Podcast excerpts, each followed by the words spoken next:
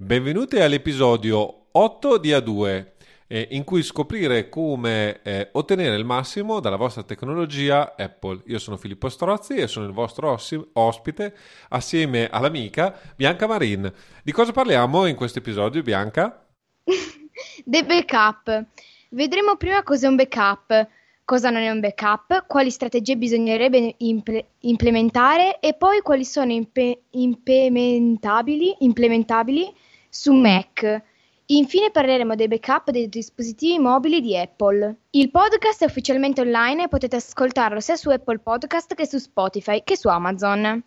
È operativo anche il sito ufficiale con le note degli episodi a2podcast.it e a2podcast.it slash YouTube per il canale dove trovate le nostre dirette del venerdì sera. Se volete supportare il podcast vi chiediamo con il cuore di fare una recensione su Apple Podcast. In questa fase iniziale tante recensioni ci permetteranno di essere visti da più persone possibili. Se volete sapere come fare una recensione trovate il link nelle note dell'episodio. Potete anche scriverci a scrivi.a chiocciola a2podcast.it E diamo anche il benvenuto a Roberto a questo punto. Grazie, grazie, grazie Bianca per l'introduzione. Splendida come sempre, eravamo un po' impreparati, anzi ero io come sempre impreparato. Lei era sempre sul pezzo. I balletti non li vedono, eh. allora, a parte i dati dei video dei tuoi balletti, cosa, che, che dati dovremmo salvare secondo te? Sai che ci sono dei dati all'interno dell'iPad, del Mac, dell'iPhone? Sì. Tipo fotografie, video, documenti di testo, tipo tue, i tuoi libri che scrivi.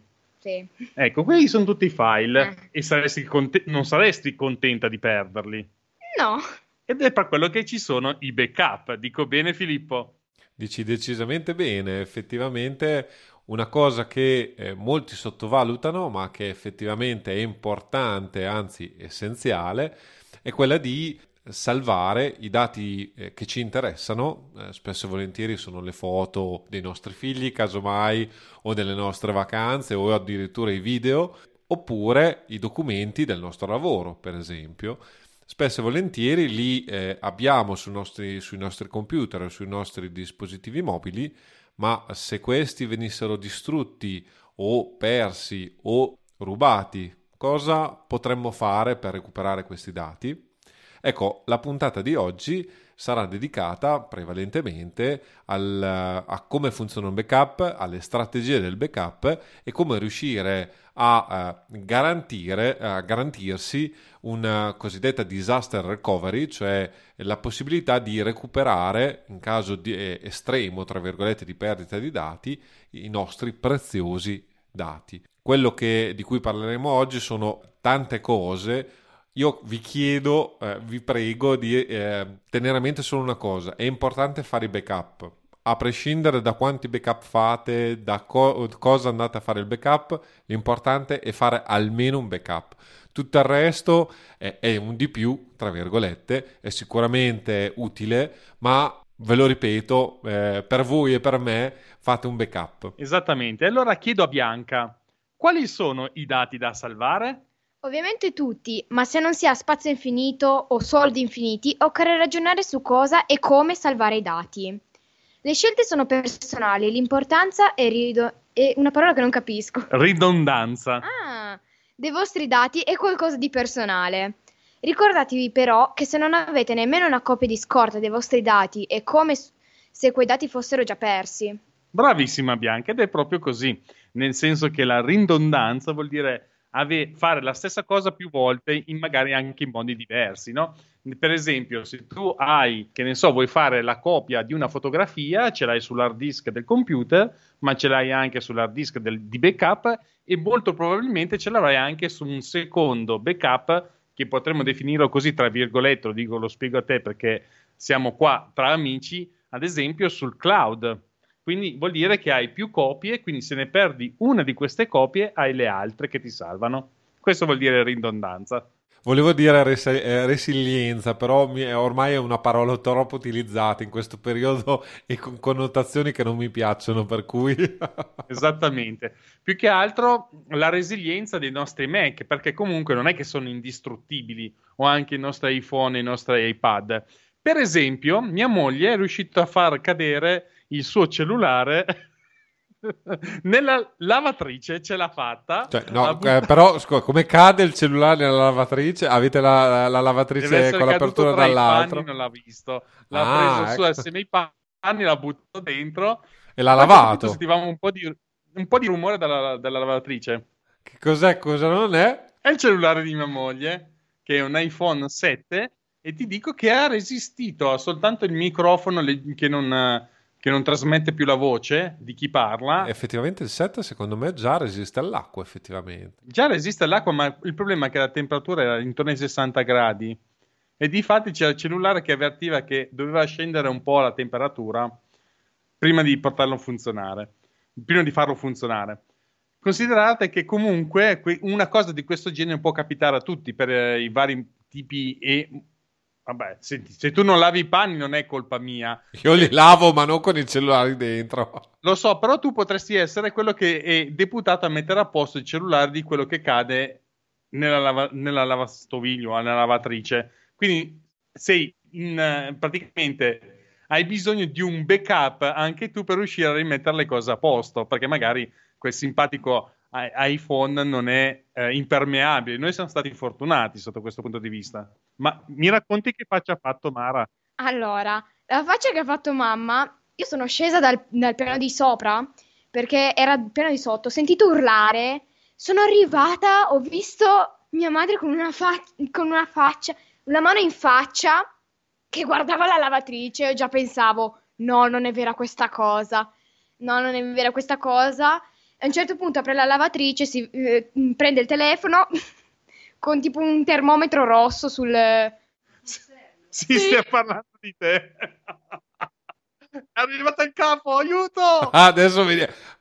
venite picchiati però in diretta. No, no, raccontaci un po' della tua esperienza di questa... Come sta il tuo cellulare, Mara? Il mio era un test per vedere se tutte queste menate che scrivono sulla Apple erano, fossero vere oppure no.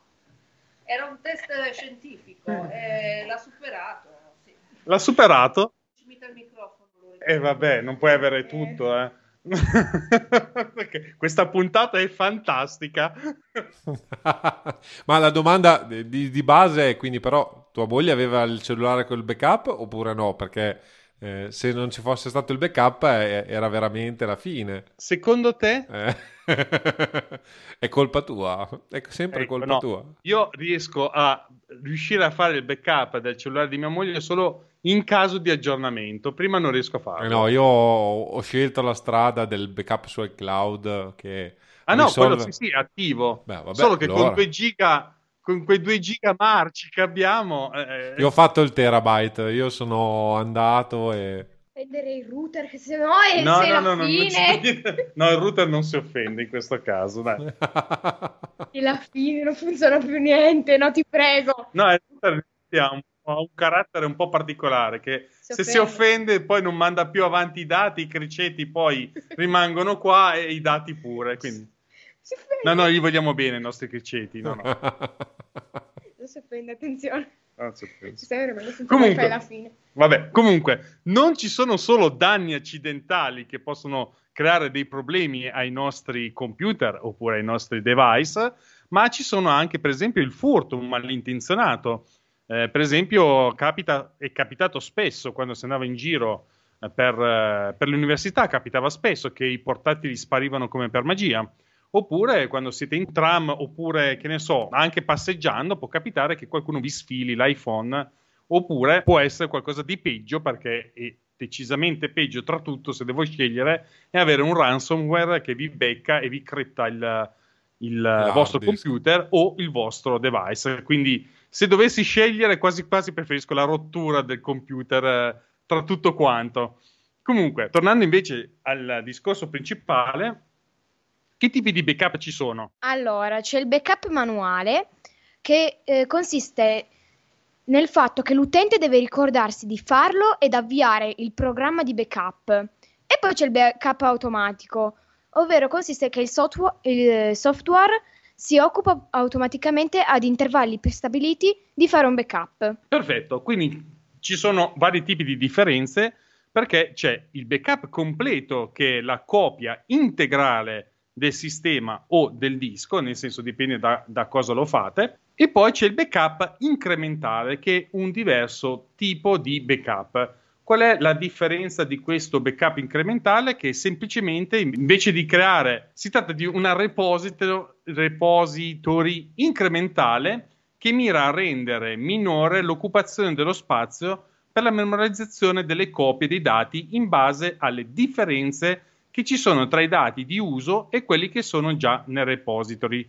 Questa elimina la necessità di, mom- di memorizzare copie duplicati di dati invariati. Cioè, ovvero, cosa vuol dire? Essenzialmente fa un controllo dei dati che sono salvati e la loro data di ultima modifica. Quindi cosa fa? Prende gli ultimi modificati e non li sovrascrive, ma ne fa una copia. Esatto, esatto. perché eh, eh, ovviamente bisognerebbe avere più copie differenziate nel tempo di backup, quindi abbiamo il backup del giorno di lunedì, il backup di martedì, il backup di mercoledì in questo caso il backup incrementale fa una copia solo dei dati che cambiano da lunedì a martedì, per esempio. Adesso sto semplificando ovviamente, però... Esattamente, esatto. Eh, Ma è per renderlo più chiaro a tutti quanti. Esatto, esatto. E poi c'è anche il backup differenziale in cui vengono salvati solo i dati che sono stati modificati dopo l'ultimo backup completo. Dunque, queste qui eh, sono strategie, anzi modalità di backup che dipendono un po' dal vostro senso di, anzi del dovere e come vi sentite protetti. Considerate che il sottoscritto è meglio che non parli di backup perché è una strategia un po' particolare, nel senso che sono sul filo del rasoio. Eh, immaginavo. Invece il nostro simpatico, eh, il nostro simpatico Filippo invece è sul pezzo ed è cattivo. Ma io ho, ho una strategia eh, un po' particolare che poi se avremo tempo ve lo racconterò, se no ci sono tante puntate dopo che in qualche modo ve la racconterò. In ogni caso voglio poi metterci una pezza, prima o poi venderò un rene di Bianca che è qua di fianco. Povera! Questo è telefono azzurro immediato, eh? Ma tanto nei due? Vabbè, se ti saranno tutte e due allora... Vabbè, Comunque, Però è pregiato il, il, rene del figlio che è ancora giovane e quindi può crescere, non è, è, puro. Esatto, esatto, ma è quello che voglio puntare, magari ci butto dentro anche un M1. Comunque... La faccia di Bianca è impagabile, però non, non, si vede, non si vede in, eh, nella vabbè, diretta audio. Ce la possiamo godere questa, esatto. visto che prima o poi andremo anche in diretta un giorno di questi, chi lo sa, magari quando mi portano la fibra nel 2040.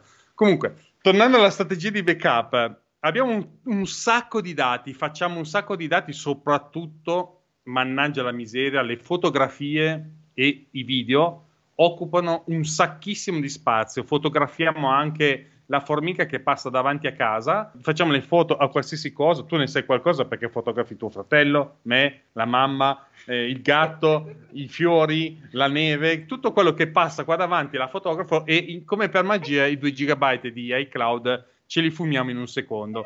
Ma, ma a, oltre a questo, comunque, eh, dovete considerare che dal punto di vista professionale, Filippo molto probabilmente, vado ad occhio, eh, non dovrebbe fare file di grandissime dimensioni, a parte gli allegati, immagino, nel senso eh, Filippo è un avvocato, lavora col testo, quindi il testo può essere pesante, un file di testo, ma mai quanto un file 3D o un, un file renderizzato, un file di Photoshop.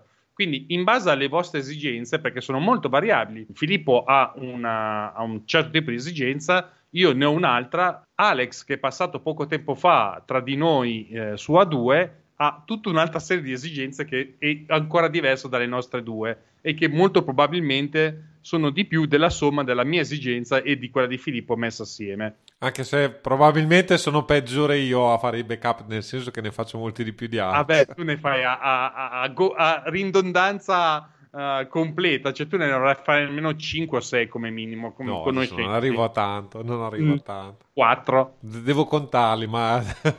ecco, eh. ti ho beccato in fragrante. Comunque, il problema qual è? È il supporto di backup, perché comunque voi dovete considerare che questi dati hanno una dimensione e questi dati devono essere salvati da qualche parte. Allora, ci sono eh, vari tipi di supporti di backup, il nastro magnetico che è molto vecchio e l'ho visto qualcosa come vent'anni fa usare. No, anche dieci anni fa nel mondo eh, Windows. può, può, essere, ma io personalmente l'ho visto vent'anni fa usare come nastro magnetico. Sono delle cassettine tipo delle audiocassette, ma un po' più piccole, un po' più cicce, che metti all'interno esatto. di un esatto. lettore o anzi di un registratore, in questo caso di dati, a cui viene affidato il backup.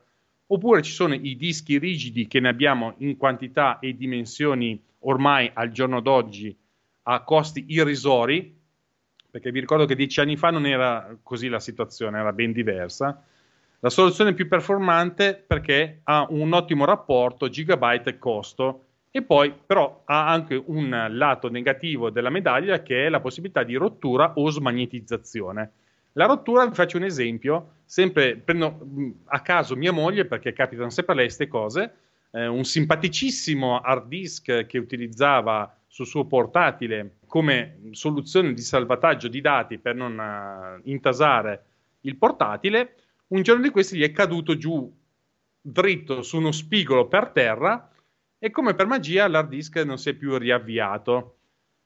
E non ci sono stati santi, eh. io vi dico soltanto che l'ho dato anche in mano a Davide Gatti e non c'è stato santo. Quell'hard disk lì è perso. In quel caso lì un hard disk fisico, quindi con le tastine, se prendo una botta forte, le tastine vanno... Vanno a ramengo. Eh, cioè vanno fuori, quindi esatto. a quel punto lì l'hard disk è bello che morto, come si suol dire. Esattamente, quindi tenete in considerazione queste evenienze, che non è che sono tanto strane, eh. può capitare a qualcuno che ti scivoli dalle mani un hard disk mentre lo stai spostando, oppure che ne so, batti sul tavolo, l'hard disk magari è un po' sul vicino al board, questo va giù. Può capitare, eh, ragazzi. Tenetelo in considerazione. In quel caso lì l'hard disk eh, a stato solido è meglio perché è più resistente. Esatto, esatto. Perché gli, gli SSD sono quelli che chiamiamo dischi allo stato solido, che sono stati la salvezza per l'informatica, per il semplice fatto che fino a poco tempo fa gli SSD erano quelli che riuscivano a, superire, a sopperire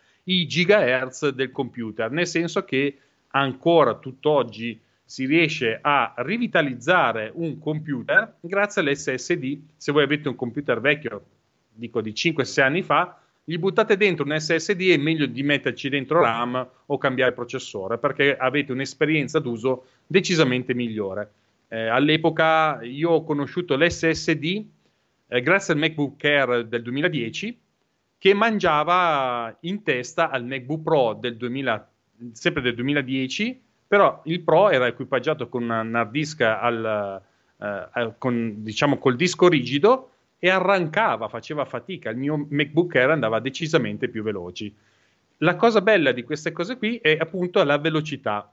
È velocissimo uh, in base anche al tipo di supporto a cui viene collegato, cioè, o meglio, al tipo di porta a cui viene collegato, ma ha, anche questo purtroppo ha un lato negativo che ha una limitata capacità di riscrittura e quindi è tendenzialmente non consigliato. Però c'è un minimo rischio di rottura perché essendo lo stato solido, se vi vola per terra è facile che si salvi. Stavo leggendo appunto in, negli scorsi giorni della problematica del, della gestione del swap file su M1, dei processori M1, eh, che praticamente è molto, molto, se, sembra che sia molto molto deputato all'hard disk e giustamente aggiunto io in quanto uh, swap file, ma eh, pare che sia un po' una, diciamo, una butad perché eh, hanno fatto un paio di controlli sugli M1 e essenzialmente lo usa tanto quanto lo usavano prima, non è che c'è tutta questa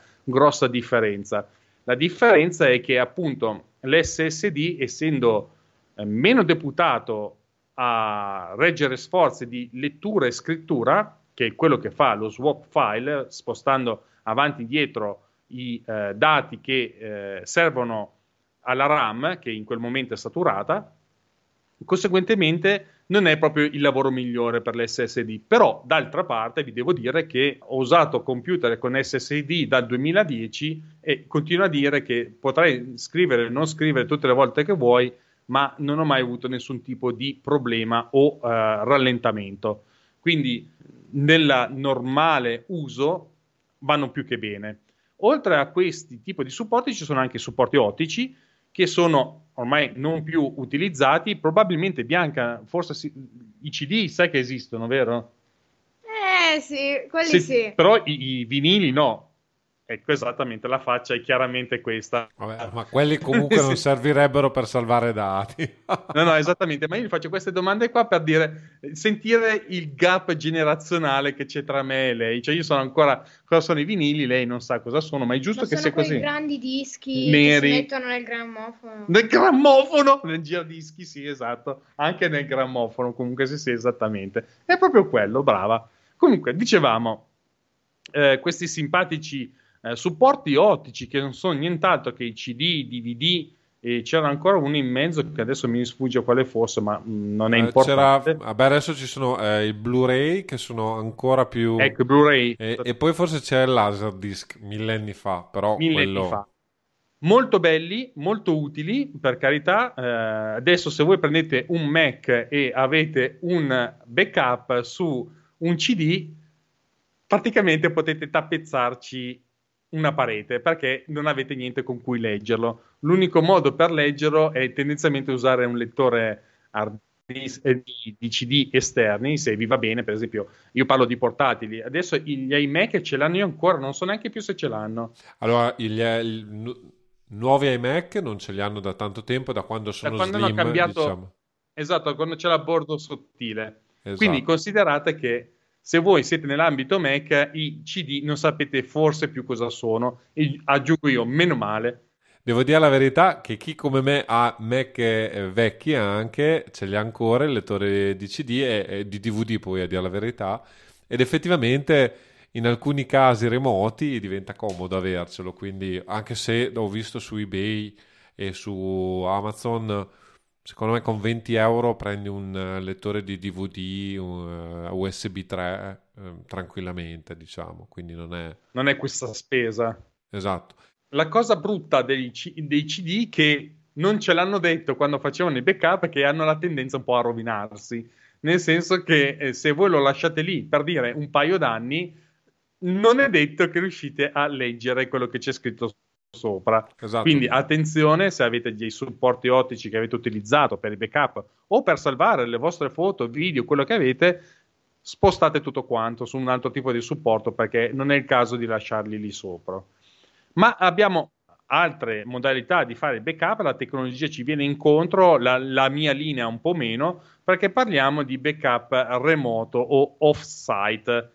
Cosa serve uno spazio sul server esterno, solitamente affittato, non si ha la sicurezza completa dei dati eh, perché non si sa se sono effettivamente cifrati e si evita però che, ci, che, un disastro possa creare danni, a meno che non fosse il server che c'era in Francia e che ha preso fuoco poco tempo fa, che lì in effetti, come ci spiega Bianca adesso con un simpatico aneddoto di un suo youtuber. Raccontaci un po' cosa è successo. Allora, visto che ha preso fuoco questo data center in Francia, uno youtuber, Lion, aveva tutti i mondi di Minecraft su cui lavorava, anche nuovi che noi non avevamo ancora visto, nel data center. Esploso tutto e praticamente i dati sono andati. E visto che Lion si fidava... Perché non ha fatto il backup. e visto che Lion si fidava del data center, non ha fatto i backup e quindi i mondi eh, ciaone! Mondi che comunque eh, c'è un lavoro dietro, chi gioca a Minecraft, so Filippo che ci hai giocato anche tu perché ti ha tirato dentro tuo figlio, evviva! comunque, eh, ragazzi, ci vuole un sacchissimo di tempo e considerate che comunque quando succedono queste cose qua dovete veramente salutare i vostri dati perché non avete modo di recuperarli se non avete una strategia un po' diversa. Chiaramente ci sono delle differenze, l'online è più efficiente e permette l'automazione. Eh, anche qua io avevo creato un'automazione che non ho mai parlato né sul blog né sul podcast, ma prima o poi la tiro fuori questa automazione perché è spettacolare. Oppure offline, che sono tendenzialmente più sicuri, diciamo, eh, sempre che non vi arriva un bel ransomware dentro il vostro computer, avete l'hard disk collegato, e ehm, sempre che siete sempre eh, abituati a fare questi backup. Eh, comunque è un'operazione manuale che serve, bisogna farlo perché i dati eh, vi salvano la vita, nel senso che eh, se voi siete un libero professionista e perdete una settimana di lavoro, fate semplicemente il conto delle ore e del costo che, che questa operazione eh, vi crea e considerate invece quanto tempo ci vuole a fare un backup collegando un hard disk. Cioè, mettere due minuti per fare backup rispetto a una settimana di perdita di lavoro, ragazzi miei, io ci ragionerei seriamente. Ma raccontaci un po', Filippo, che cos'è anzi, cosa non è un backup? Esatto, una piccola precisazione eh, di prima, backup eh, online e offline in senso tecnico, cioè non che sono in rete, eh, tra virgolette, cloud, ma semplicemente che, eh, per esempio, si può avere un, uh, un disco attaccato, per esempio, al proprio Mac lo vedremo dopo con Time Machine, questo è un backup online, cioè nel senso è sempre collegato al computer e funziona H24, tra virgolette, quanto il computer è attivo. Il backup, chiamiamolo così, offline, è quello che si fa il backup su un hard disk, lo si stacca dal computer e a questo punto ovviamente eh, il backup è di quel giorno specifico lì e se per caso i dati vengono persi o c'è un ransomware o altre cose del genere, Ovviamente questo backup che deve essere tenuto separatamente e, colleg- e l'hard disk non collegato vi garantirà di non avere eh, queste problematiche perché ovviamente ah, Time Machine per esempio se vi fa il backup ma eh, c'è il ransomware quindi vengono cifrati tutti i dati eh, sul vostro hard disk farà la copia dei, dei, dati cifrati e dopo un po' tra l'altro andrà a, a, a diciamo cancellare tutta la roba vecchia e invece tenere la roba cifrata che ovviamente non vi serve più a niente a questo punto. E cosa non è il backup? La sincronizzazione non vuol dire backup, quindi in generale se utilizzate eh, strumenti come iCloud, Dropbox e chi più ne ha più ne mette, adesso OneDrive di Microsoft e così via, questo non vuol dire avere un backup dei dati, ma è un modo tendenzialmente per sincronizzare su differenti macchine eh, gli stessi dati. Alcune di queste soluzioni ovviamente hanno eh, un sistema cosiddetto di versioning, eh, cioè eh, di salvataggio di vari stati del medesimo file e che quindi è una sorta di backup, però abitualmente è possibile ripristinare questi documenti a versioni di salvataggio precedenti o a documenti ehm, eh, cancellati solo per poco tempo, quindi casomai abitualmente credo che Dropbox abbia una politica, quella a pagamento, di, di avere fino a 30 giorni eh, di, eh, chiamiamolo così, backup o eh, di possibilità di tornare indietro nel tempo, diciamo. Quindi avere i dati in cloud è meglio che niente, mettiamola così, eh, ma eh, eh, la sincronizzazione non è un backup e non deve essere considerato come una forma di backup proprio perché non ci garantisce in nessun modo. Per esempio, se abbiamo un backup su OVH, a questo punto ovviamente ci saremmo trovati con niente in mano e se il computer si brucia, ce lo rubano e così via, ci troveremo nella stessa situazione precedente. L'altra cosa che non è in senso tecnico un backup, ma sicuramente è un sistema utile eh, per eh, garantire l'integrità dei dati, chiamiamola così, sono i dischi fissi ridondati. Eh, il termine RAID, non entriamo nel discorso perché è un po' tecnico, ma nel, in estrema sintesi eh, quando si ha un RAID eh, si hanno più hard disk che vanno a copiare in, con varie strategie i medesimi dati eh, su differenti eh, dischi. In questa maniera, nella sostanza, se si rompe un disco, eh, l'altro disco tendenzialmente non dovrebbe rompersi e quindi abb- non perdiamo i dati. Ma anche questa non è una forma di backup, ma è semplicemente una forma di ridondanza dei, eh, eh, dei dati e quindi è utile ma non eh, finalizzata a quello che dobbiamo fare.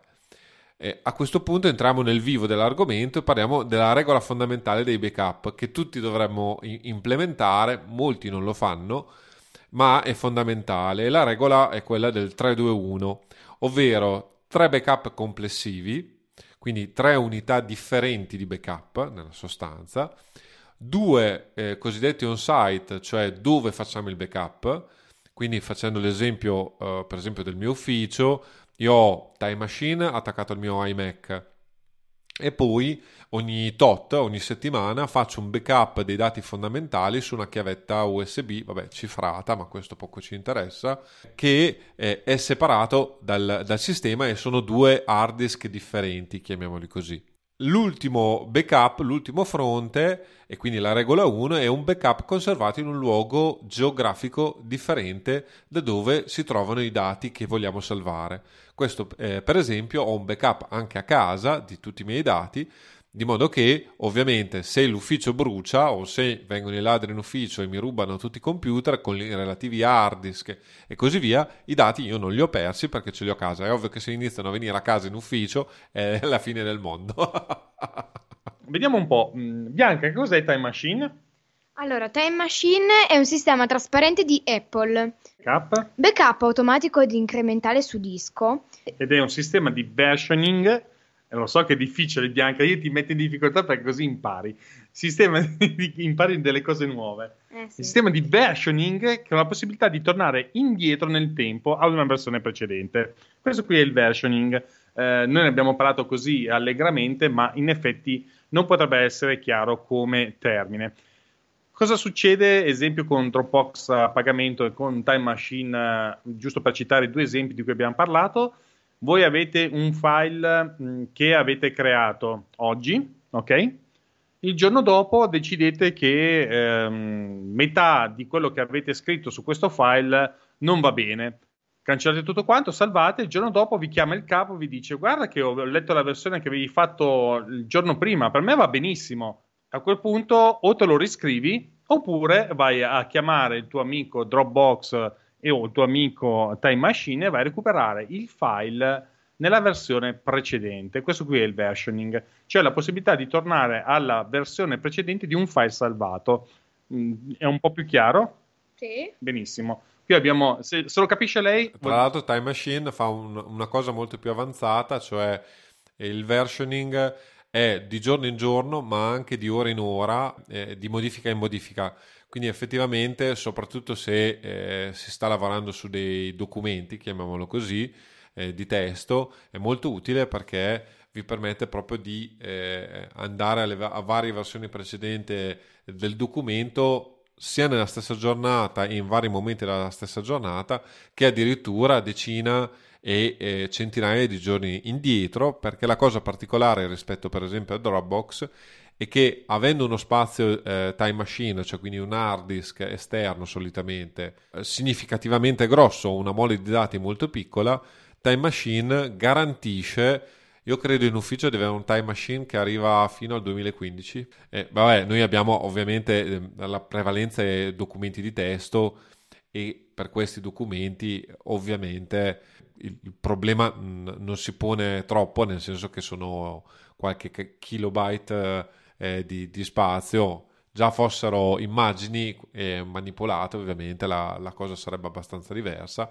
però appunto eh, con questa soluzione mh, credo di avere 2 o 3 terabyte di, di time machine quindi eh, il, si riesce ad andare molto indietro nel tempo e per certi, per certi aspetti ovviamente è molto vantaggioso eh, come soluzione. Assolutamente sì, per esempio io quasi sicuramente arrivo al 2019 col backup di Time Machine di questa macchina e sono, mancano già tre anni, è una cosa, anzi forse anche di più.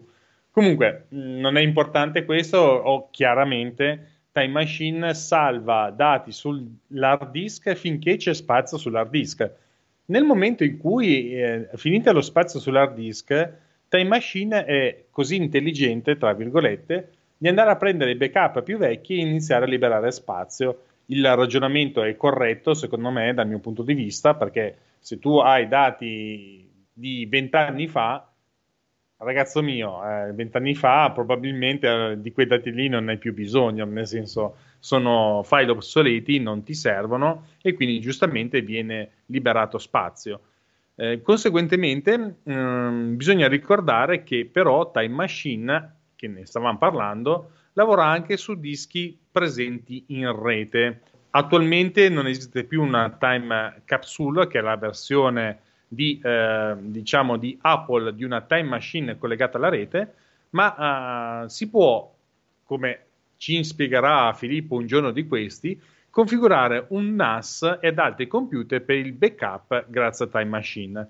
Questa è una cosa molto interessante perché non collegare un cavo molto probabilmente vi aiuterà anche nella um, volontà di fare il backup, nel senso che eh, forse non vi preoccuperete neanche più di collegare un hard disk esterno, ma avete il wifi, fa da solo, decide da solo quando buttare dentro i dati. Esatto, esatto. Io ho il eh, MacBook Pro 16 pollici e il MacBook Pro di mia moglie sono tutti backuppati, diciamo, eh, con Time Machine su un NAS esterno con 8-9 terabyte di spazio, eh, complessivi, eh, non dedicati al, al backup ma che permettono nella sostanza di evitare, soprattutto con i portatili, perché sul fisso avere un hard disk esterno collegato a Time Machine, eh, dedicato a Time Machine per me è la prassi per qualsiasi computer di lavoro, chiamiamolo così, tanto non dà fastidio, è attaccato e, e tra l'altro Time Machine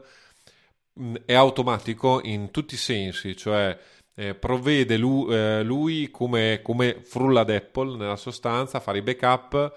Io, per esempio, stavo guardando, io sto facendo un backup di Time Machine mentre stiamo discutendo tra di noi eh, in rete e io non ho fatto niente e il sistema andato, sta andando avanti in maniera trasparente senza che io me ne, me ne accorga o a, abbia pensato a fare qualcosa. Quindi il grande vantaggio di Time Machine per, per Mac è proprio configuri ta- eh, l'hard disk con Time Machine, addirittura puoi configurare più hard disk, quindi posso avere addirittura due o tre hard disk che fanno la, la stessa funzione in eh, un hard disk attaccato per esempio al computer e un hard disk in rete e ve ne scordate, tra virgolette, fino a che non avete il problema. A questo punto avete la possibilità, un'interfaccia grafica anche relativamente accattivante ti, eh, che, che, simula il, una linea temporale sostanzialmente e potete andare all'indietro nel tempo e cercare eventualmente recuperare i documenti che avete perso, si sono danneggiati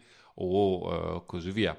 La piccola chicca che vi voglio dare se avete un vecchio Mac e, e ovviamente eh, volete eh, riutil- riciclarlo, diciamo, io recentemente ho attaccato un hard disk da 3 terabyte a un Mac del, un iMac del 2012, quindi relativamente ormai ha quasi 10 anni, e tra le varie cose che questo Mac fa, fa anche da, da backup di Time Machine per invece il mio iMac eh, eh, dell'ufficio che ha, per, eh, che, che ha l'hard disk su cui facevo il Time Machine che è andato, è andato, è, non è andato bene, diciamo, e a questo punto ho deciso che era opportuno fa avere comunque un, un, time machine di rete e diciamo in parte riciclare un vecchio hard disk e il, il, Mac per fare queste cose qua. Quindi riuscite a fare tante cose anche con casomai un vecchio dispositivo Apple che avete in casa, adesso non vecchissimo deve essere, ma comunque funziona molto bene.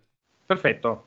Eh, direi di andare avanti perché comincia a stringersi il tempo e adesso Bianca ci racconterà cos'è la clonazione del disco. Allora, la clonazione del disco è la copia dell'interno del disco fisso di un computer. Dell'intero disco fisso, De- l'interno. Ah, inter... che non lo apri. Ma... Eh, scusa. Possib- è possibile fare una copia eh, a caldo, ovvero con il computer acceso, o a freddo, con il disco fisso del computer non acceso. La prima è più agile, ma il disco viene scritto nel mentre che viene fatto il backup e quindi non ci sono rischi di modificare dello stesso. Di, eh, ci sono, i, ris- ci sono quindi... i rischi. Ah, ci sono i rischi di modificare dello stesso eh, pericoloso, eh, ovviamente pericoloso in, ca- in caso di database, ad esempio. Il secondo è meno comodo, eh, necessità per esempio di avviare un, il Mac da un disco esterno con una, un sistema operativo ulteriore, ma garantisce copie sicure, tra virgolette.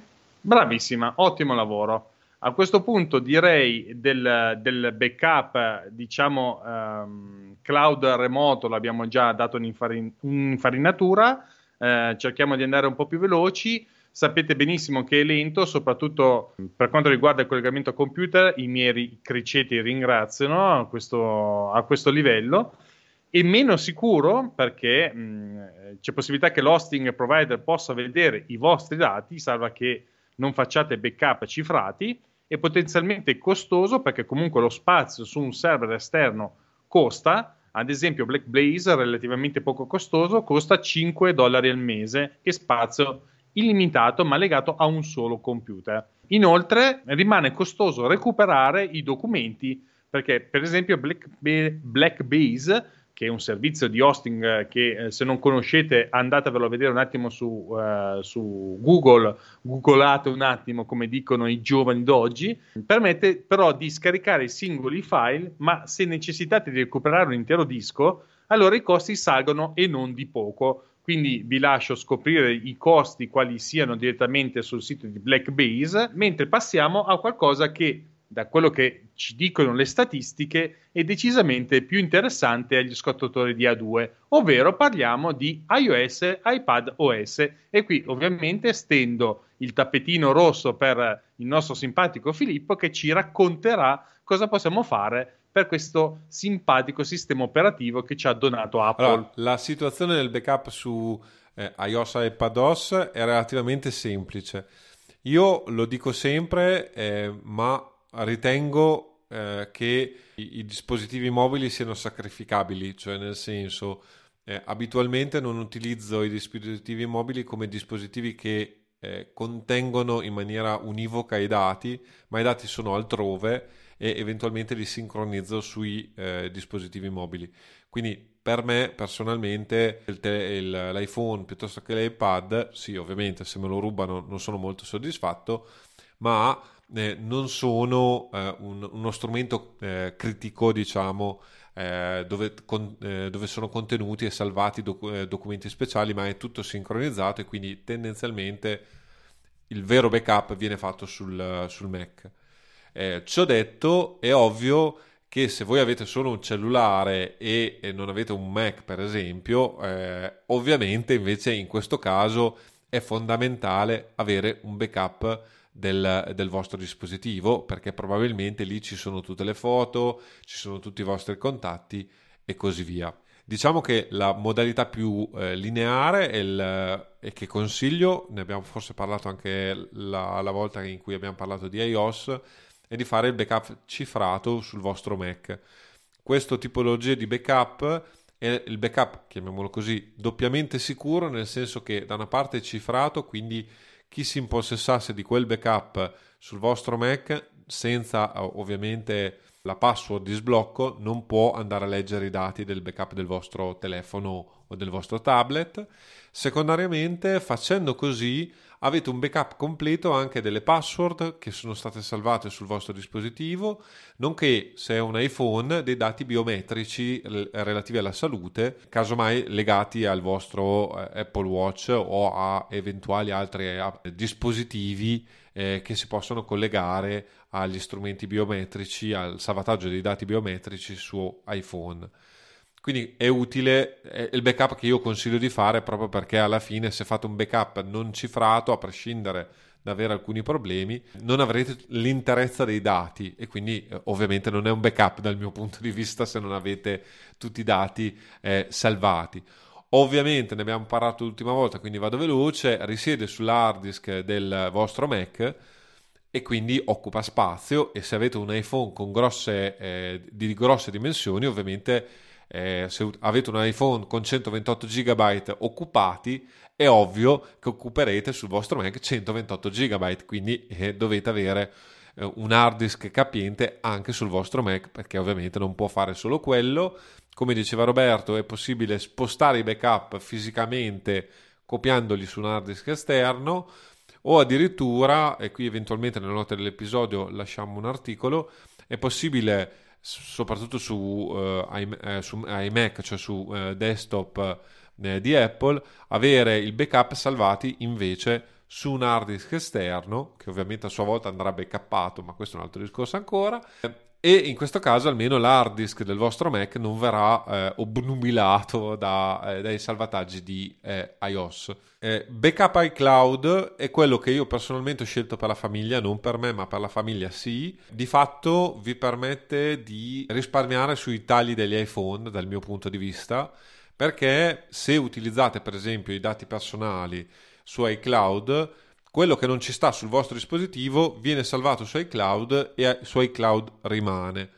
E quindi a livello di eh, contenuti. E quindi vi permette anche di avere io per esempio l'iPhone 11 Pro ce l'ho a 64 GB perché foto e documenti diciamo ad uso eh, personale sono su iCloud e quindi comunque eh, pur avendo uno spazio di memoria relativamente ridotto per le foto per esempio ho fatto i conti ho 60 GB di foto su iCloud quindi ovviamente sul telefono non ci starebbero, vi permette appunto di evitare di avere il telefono con la memoria piena, vi comunque garantisce appunto il backup foto e eventualmente documenti di iCloud, vi permette anche di fare il backup completo eh, del vostro sistema operativo e quindi eh, l'ho già fatto varie volte, ho fatto il backup del telefono a mia moglie ho cambiato il telefono di mia moglie, anzi l'ho reinstallato una volta e poi ho cambiato perché ho, il telefono di mia moglie ha avuto vari problemi.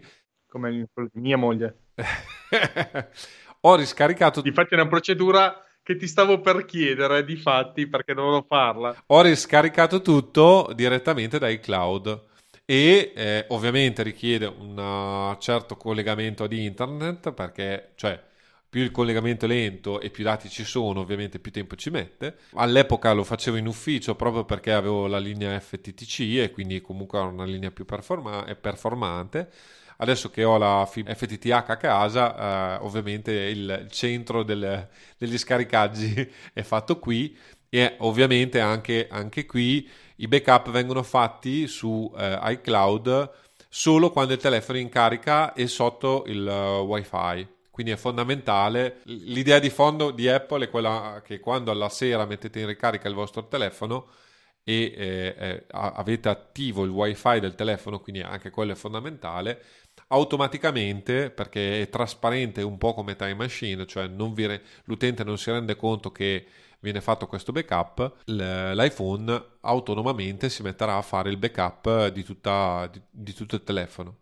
E oggettivamente per l'utente inesperto è sicuramente la cosa migliore. Come dicevo, avere un backup sul wifi, per esempio per i portatili, è comodissimo perché ricordarsi di collegare l'iPhone al computer, di mettersi lì e fare il backup, backup del, su, fisico su, su Mac richiede anche molto tempo se avete molte foto e molto spazio sull'iPhone perché comunque dovete copiare eh, gigabyte di, di roba e tra le altre cose il cavo Lightning non è iper performante, quindi comunque il passaggio dei dati non è a massima potenza.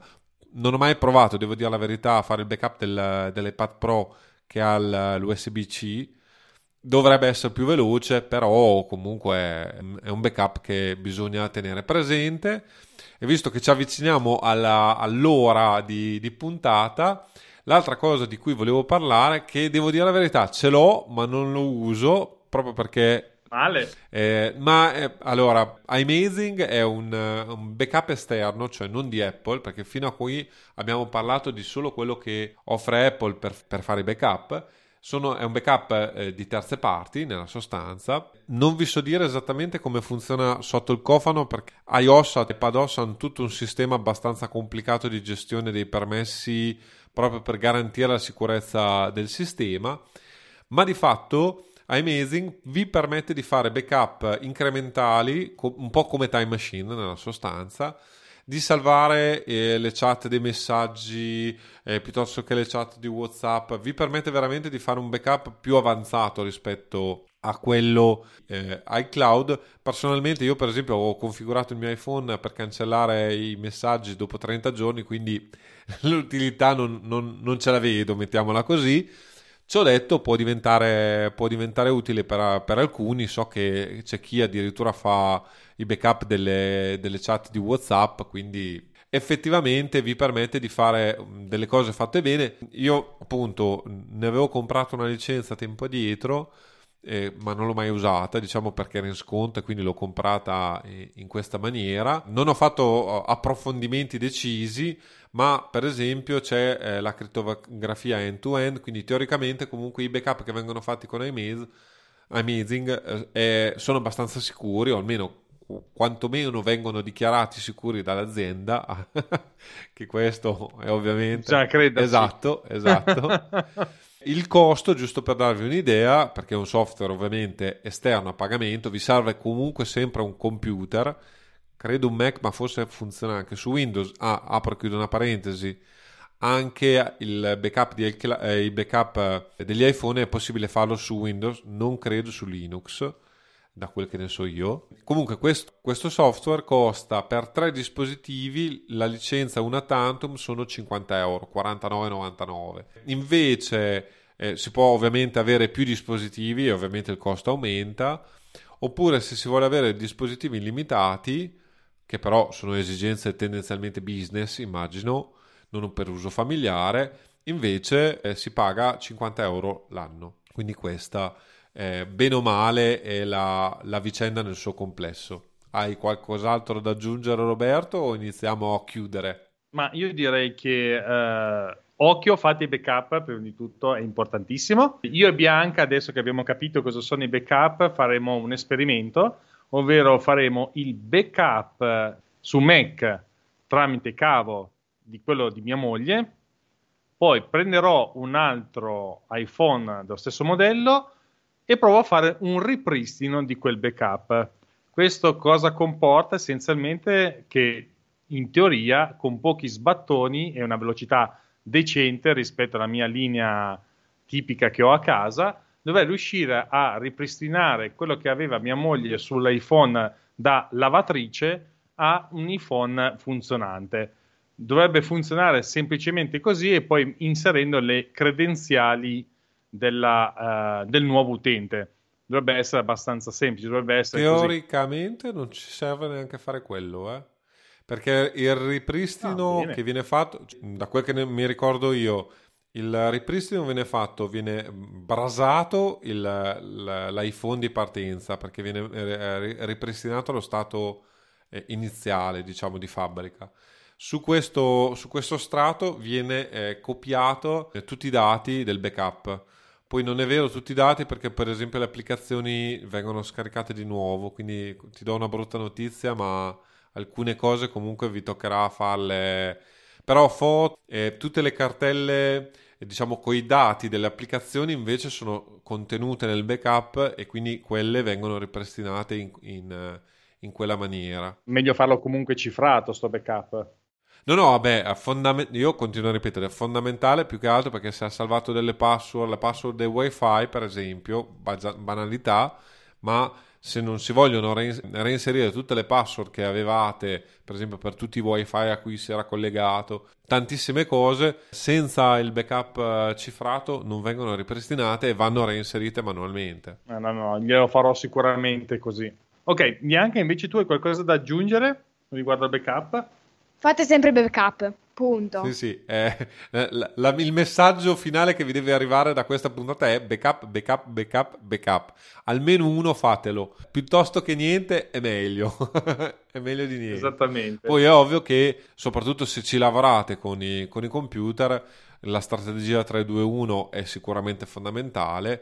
Ma adesso, visto che abbiamo ancora 5-10 minuti di, di bonus, tra virgolette eh, io per esempio ho fatto un sistema dove tutti i miei Mac fissi hanno un backup di Time Machine e, e, e sono sincronizzati tra casa e ufficio, quindi i dati si sincronizzano tra di loro. I computer hanno i loro singoli backup e quindi ho 3-4 backup in posti differenti nella sostanza. In Visto più... che erano 4.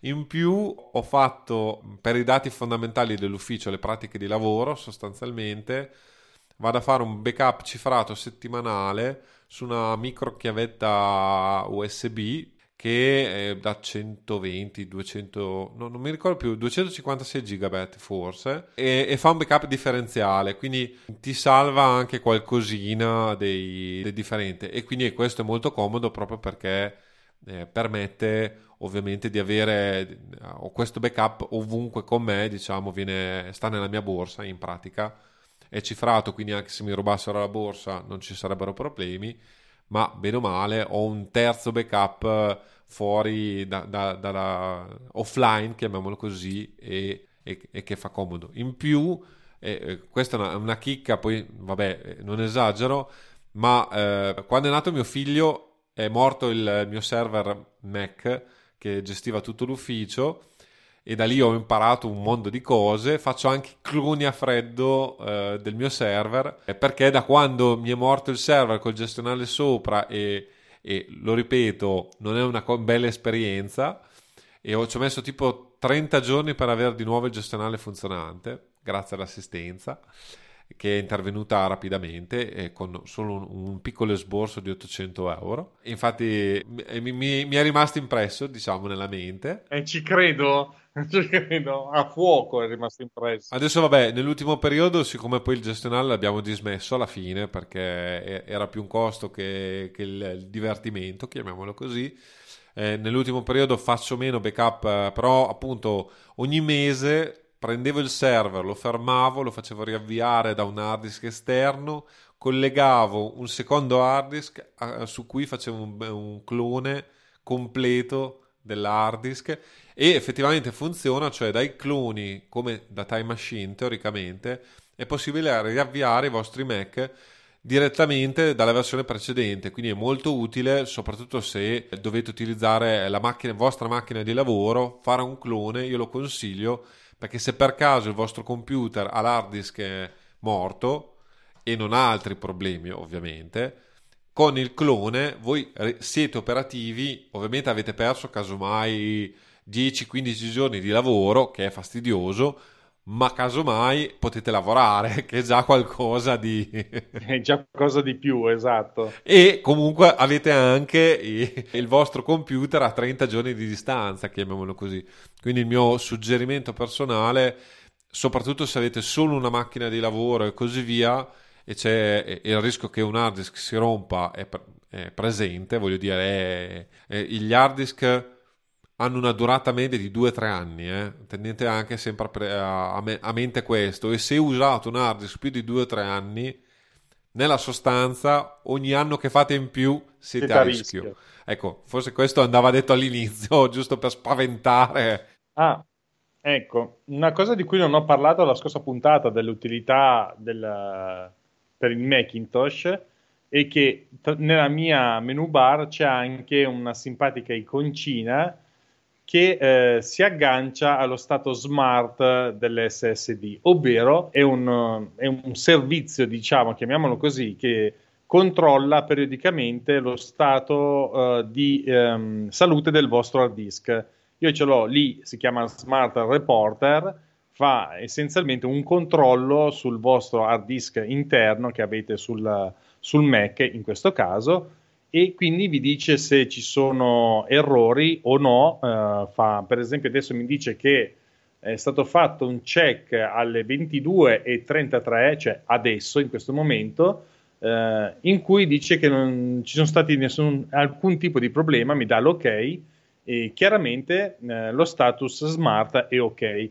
Questo è un indicatore che per esempio se voi state lavorando e vedete questa iconcina che da grigio passa a rosso, è meglio che passate alla velocità della luce a passare i vostri dati, perché lì vuol dire che siete già in una valle di lacrime. Sperando di avervi spiegato tutto quanto, grazie anche all'aiuto della nostra Bianca qua che è la nostra piccola mascotte ormai diventata, diciamo così, assieme ad Andrea quando ci sarà nelle prossime puntate. No, piccola podcaster, non mascotte. Oh, oh, sei, una, sei una co-host, va bene? Abbiamo la nostra piccola co-host che sta ovviamente qua facendo facce strane che ci leggerà dove ci possiamo, dove ci potete trovare. Per adesso i, i, ovviamente i riferimenti di Bianca non ci saranno, quando avrà 40 anni e sarà sposata e con dei figli ve li metterò.